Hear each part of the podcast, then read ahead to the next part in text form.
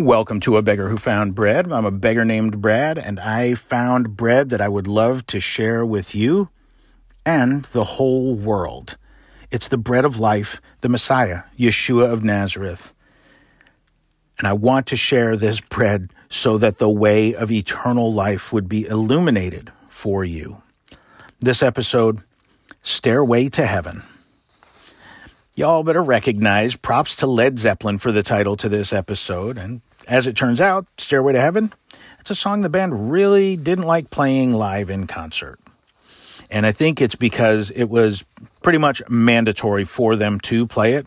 It was expected that they play Stairway as it's their most most popular song ever. So crowds just expected it, and they would have been really disappointed if ever Led Zeppelin omitted it from the song list. And I think when anything, even something we really enjoy, becomes mandatory, it's no longer I get to, it becomes I have to. those are my thoughts on that matter. So, what the Beatles are to many from my generation, well, that's what Led Zeppelin is to me. They are the standard by which I compare all others. Now, mind you, I didn't love every album of theirs. Zeppelin 1, probably, arguably, one of the best rock albums ever. Zeppelin 2 and 4, both great. Zeppelin 3, mm, some hits and some misses there. In Through the Out Door, nah, blech. There's just disco influence all over it. No, thank you. And then Coda, I, I don't even know if we count Coda, but if you're counting Coda in their albumology, then yeah, I'll pass on that one. They were actually a relatively short lived band as far as producing studio albums. Um, and, and, you know, I still see them as the grandfathers of heavy metal because of their great influence throughout rock music. And yes, I will fight you over it. Okay, no, I'm not going to fight you over it. I'm a lover, not a fighter. And regardless, it's not about the music, it's about the message Stairway to Heaven. I think by the title to this episode, some of you might suspect we're going to look at Jacob's vision of a ladder that extended to heaven and angels ascending and descending on it. And you would be absolutely wrong. So wrong. But it's okay. Just because you guessed wrong doesn't mean you need to stop listening. Stay with us. I think there'll still be something here for you. Hang in there.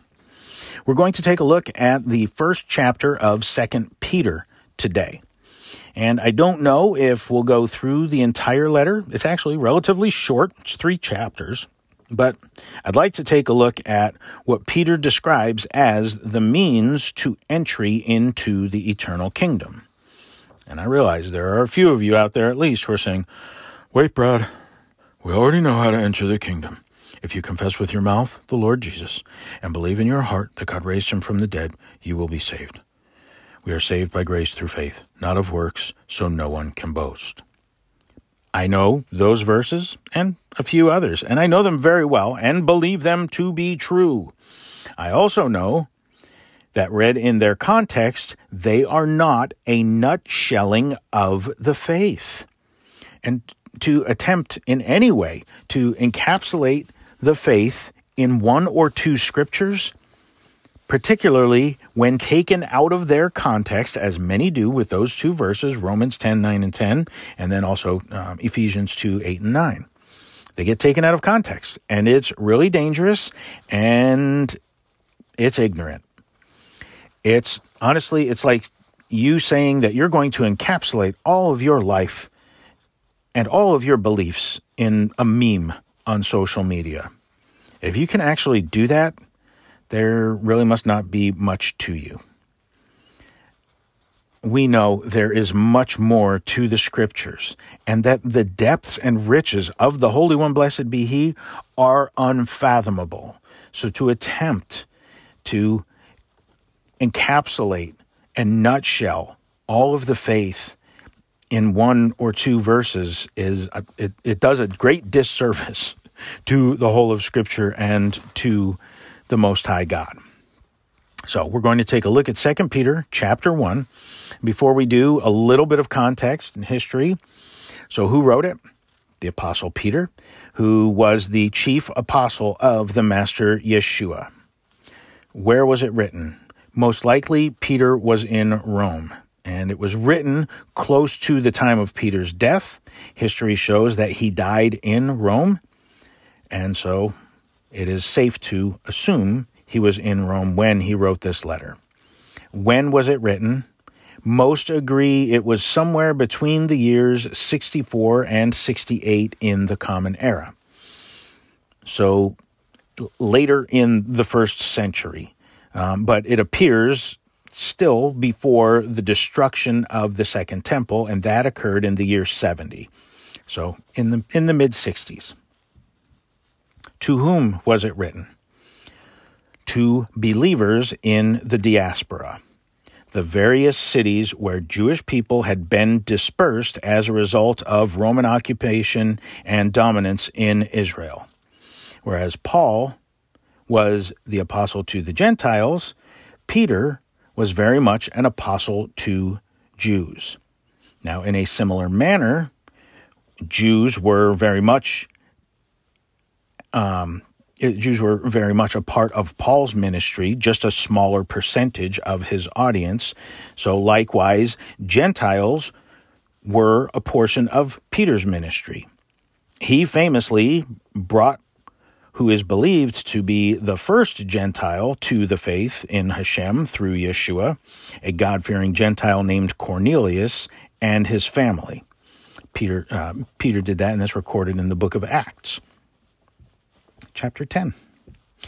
The audience of this letter, those who received and read, and to whom this letter was written, is the same audience as Peter's first epistle. In chapter 3 of 2 Peter, we read, Loved ones, this is now the second letter that I am writing to you. In uh, in both, I am trying to stir you up by way of a reminder to wholesome thinking, to remember the words previously proclaimed by the holy prophets, and the commandment of our Lord and Savior through your emissaries. So, looking at that, this is the second letter. So, you want to find out who the audience is? Well, we can go to 1 Peter and chapter 1, starting at verse 1. Peter, an emissary of Messiah Yeshua, to the sojourners of the diaspora in Pontus, Galatia, Cappadocia, Asia, and Bithynia, chosen according to the foreknowledge of God the Father, set apart by the Ruach for obedience and for sprinkling with the blood of Yeshua the Messiah. May grace and shalom be multiplied to you. So it's the same audience for both letters. Peter was the apostle to the Jews, though, once more, there would have been God fearing Gentile believers in the Messiah Yeshua among the assemblies to whom Peter writes. Peter, like Paul, is a Torah observant Jew. Peter did not have the formal education of Paul, but he had the lived experience of actually walking alongside and living with the Master, Yeshua the Messiah. And we should note um, when we see the words chosen, when any of the apostles write that in their letters, they use the word chosen referring to their audience or the elect. They are speaking of fellow Jews. And I understand through through Yeshua. No, wait, we're, we're Gentiles are now chosen too in in Messiah. I I understand. I understand how all that works. What I'm just pointing out is that that there is a distinction in their writings, and they did it specifically to identify. At times, in the same letter, they would identify this portion is addressed to Jews and this portion is addressed to Gentiles, and they had various words that they used to clarify that, to make that distinction known. That's all I was saying there. So, as learned as Paul was, he actually yielded himself to those who walked with Yeshua, and most notably, the brother of Yeshua, Jacob, often called James, and Peter. Uh, Paul had much respect for them as they were the two chief apostles.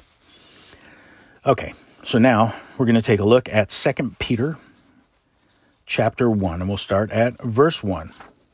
Simon Peter, a slave and emissary of Messiah Yeshua, to those who have received a faith equal to ours through the righteousness of our God and Savior, Messiah Yeshua. May grace and shalom be multiplied to you in the knowledge of God and of Yeshua our Lord. His divine power has given us everything we need for life and godliness through the knowledge of Him who called us by His own glory and virtue. Through these things, He has given us His precious and magnificent promises, so that through them you may become partakers of the divine nature, since you have escaped that corruption that evil desires have brought into the world. Now, for this very reason, making every effort, add to your faith virtue, and to virtue knowledge, and to knowledge self control, and to self control patience, and to patience godliness, and to godliness brotherly love, and to brotherly love love. For if these qualities are in you and increasing, they keep you from becoming idle and unfruitful in the knowledge of our Lord Yeshua the Messiah. But anyone who lacks these qualities is blind, nearsighted, because he has forgotten his cleansing from past sins. Therefore, brothers and sisters, make all the more effort to make your calling and election certain. For if you keep doing these things, you will never stumble. For in this way, entry into the eternal kingdom of our Lord and Savior Messiah Yeshua will be richly provided to you. Therefore, I intend to keep reminding you of these things, even though you know them and are well grounded in the truth that you have. I think it right to stir you up with a reminder, as long as I remain alive in this tent of a body, knowing that my death is soon, as our Lord Yeshua the Messiah has made clear to me. And I will make every effort for you to always remember these things, even after my departure. For we did not follow cleverly concocted tales when we made known to you the power and coming of our Lord Yeshua the Messiah, but we were eyewitnesses of his majesty. For when he received honor and glory from God the Father, a voice came to him from the majestic glory This is my Son, whom I love. With him I am well pleased. And we ourselves heard this voice come out of heaven when we were with him on the holy mountain. Furthermore, we have the reliable prophetic word. You do well by paying attention to it, as to a lamp shining in a dark place, until the day dawns and the morning star rises in your hearts. Above all, understand this no prophecy of Scripture comes about from a person's own interpretation. For no prophecy was ever brought forth by human will. Rather, people spoke from God as they were moved by the Ruach HaKodesh.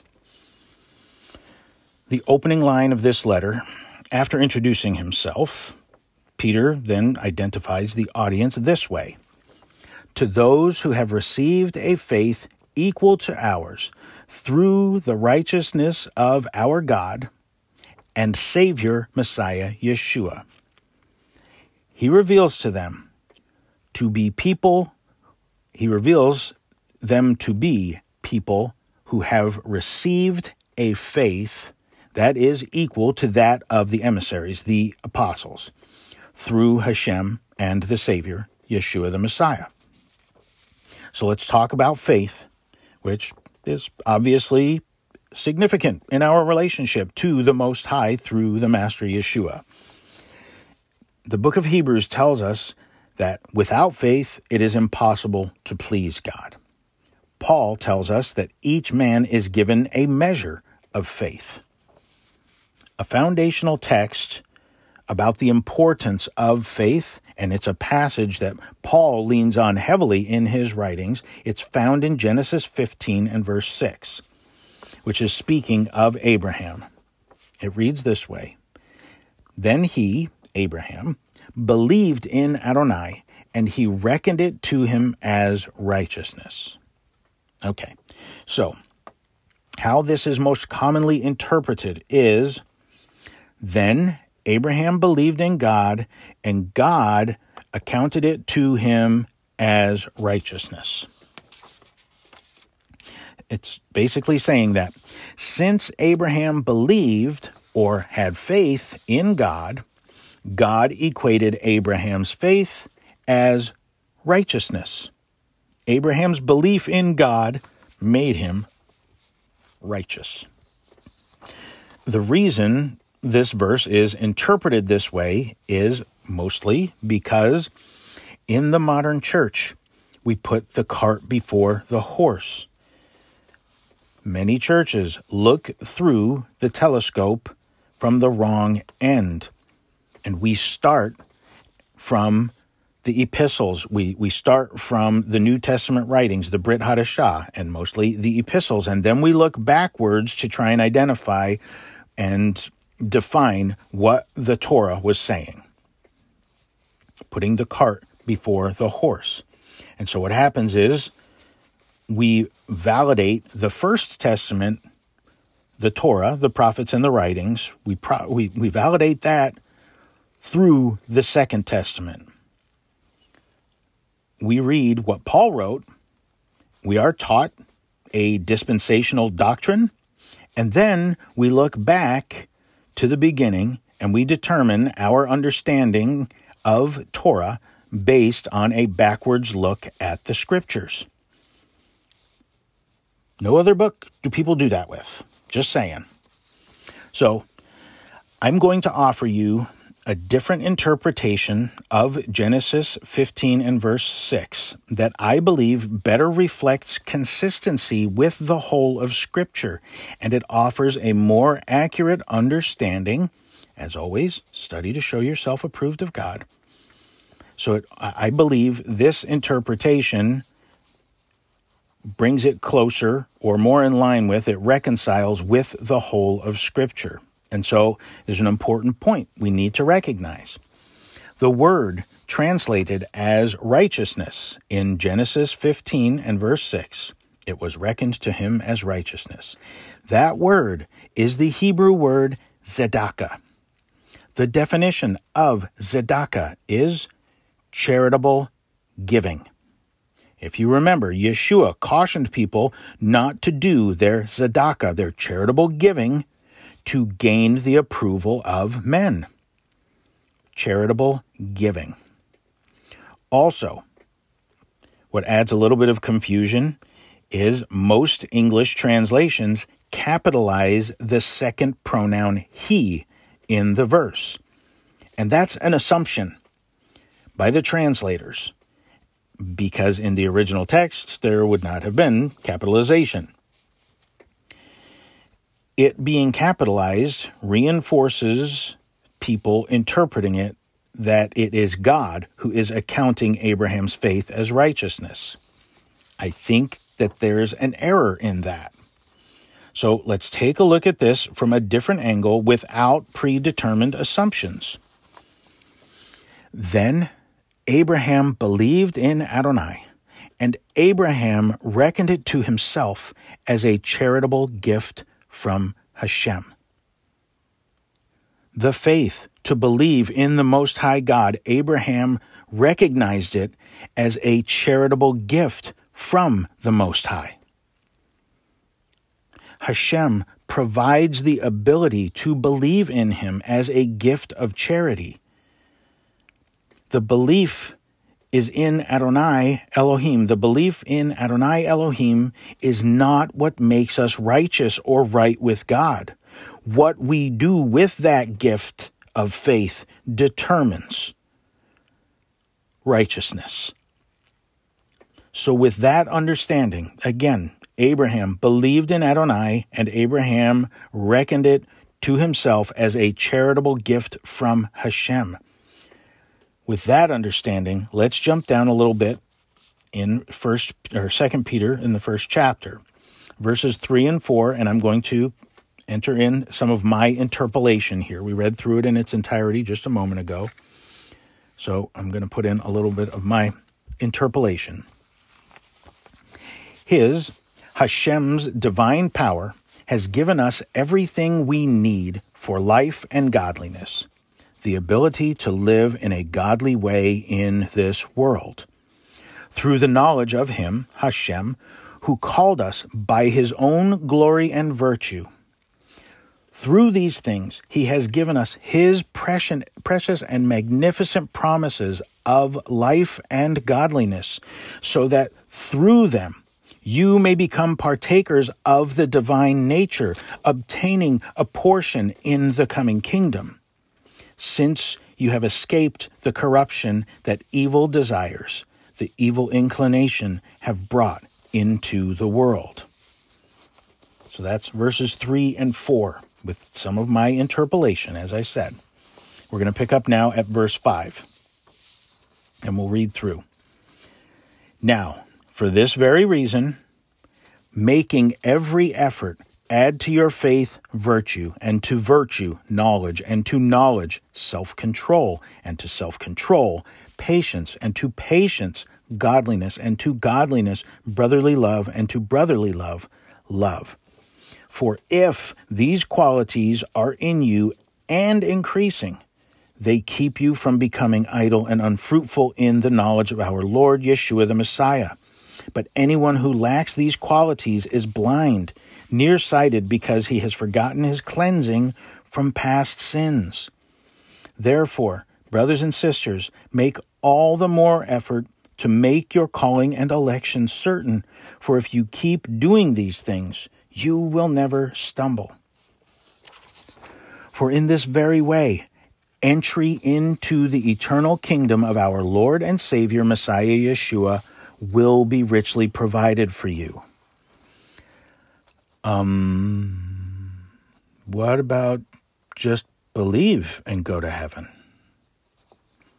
Peter, who walked along the Master Yeshua, seems to have given a list of actions which our faith, if authentic, will lead us to and doing them strengthens and builds this faith, which was a charitable gift from Hashem. To what end is it strengthened when we do the things Peter listed? So that we will increase in the behaviors Peter listed. And in this way, entry into the eternal kingdom will be richly provided for you. Faith is the gift provided to us and as it is built on and reinforced, it leads us to a portion in the coming kingdom. It's not faith in a particular doctrine or dogma, which virtually every denomination has their own spin on what the dogma is that you have to believe, and it's vague, it's ambiguous. Faith in Hashem through Yeshua the Messiah is gifted to us. What we do with it matters. As Jacob, the brother of the Master, said, You go ahead and tell me about your faith. I'll show you my faith by my works. Peter acknowledges it starts with faith. We receive that faith as a gift, and then he says, to make every effort. Sounds like work. To add to your faith, make every effort to add to your faith virtue, which is righteous acts and goodness, things which are described in the Torah. Add to your faith virtue, and to virtue knowledge, which is increase your knowledge of Hashem to develop wisdom, to grow in grace and your knowledge of the Master and Savior, Yeshua the Messiah.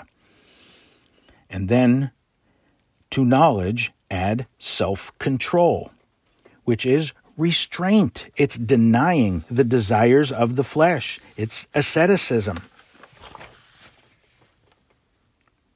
And to self control, add patience. That's steadfastness and cheerful endurance. And to patience, add godliness, devotion to the ways of Hashem and to godliness add brotherly love. This is a fraternal love for the brotherhood, our brothers and sisters in Messiah. We must build uh, build ourselves up in that. And then to brotherly love, add love, which is affection and kindness. It's agape love, unconditional love, as some call it. A love for Adonai Elohim with all our heart, soul, and might, and a love for our neighbors, be they brothers or not. For if these qualities, the ones Peter just listed, are in you and increasing, they keep you from becoming idle and unfruitful in the knowledge of our Lord Yeshua the Messiah. So these qualities produce fruit in our lives, fruit of righteousness that remains to the glory of Hashem. You will know them by their fruit. A tree that produces no fruit or evil fruit will be chopped down and thrown in the fire. Peter goes on Anyone who lacks these qualities is blind, nearsighted, because he has forgotten his cleansing from past sins. Think about that. How absolutely dreadful if one who claims faith does not possess the qualities that Peter just listed here and is not increasing them, that individual is blind and has forgotten the atoning work which God did through the crucifixion and resurrection of Yeshua. Have mercy. Since this is true, brothers and sisters, make all the more effort. Again, this sounds like we're putting in work. Make all the more effort to make your calling and election certain. For if you keep doing these things, if your hands are busy doing righteous deeds of faith, you've got your hands to the plow. If you are you're doing these things, you will never stumble.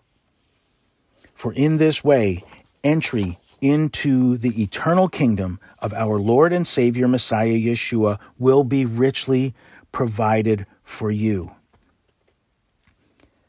I hope you can see what the apostle is saying here. I hope that you understand this. And these things that he referenced, these, these traits, these attributes, adding to our faith, virtue, and adding knowledge and godliness, brotherly love, self control, love, all these things. That's how we grow in our relationship with Him by faith. It is our faith in God that propels us to do these things. He has gifted us, gifted us with faith. Faith to believe in Him. Praise Him for gifting us with that faith. What will we do with it? We cannot just sit idly by and say we believe and not have it change how we live. And that's what Peter is saying here. And these things, they will be in you and they will be increasing. And your faith increases with them. Okay. We're going to stop here for today. I will look over the rest of this chapter um, chapter 1 and, and read through the whole letter, and perhaps we'll go through it completely. For now, it's a standalone episode, Stairway to Heaven. And I encourage you, as always, study to show yourself approved of God. There is a lost and dying world starving for truth. Let's take them the bread of life, the Messiah, Yeshua of Nazareth. Let's go out and give them heaven. And yes, Salvation is by grace through faith. It is the gift of God. And the faith to believe is a gift of God. Let's go out and give them heaven. Until next time, may the favor, the Master Yeshua the Messiah, found in the eyes of Hashem, be upon you and all your household, and the peace of God, which surpasses all understanding, reign in your hearts and minds in the Messiah Yeshua grace and peace. Chain Shalom. Thank you.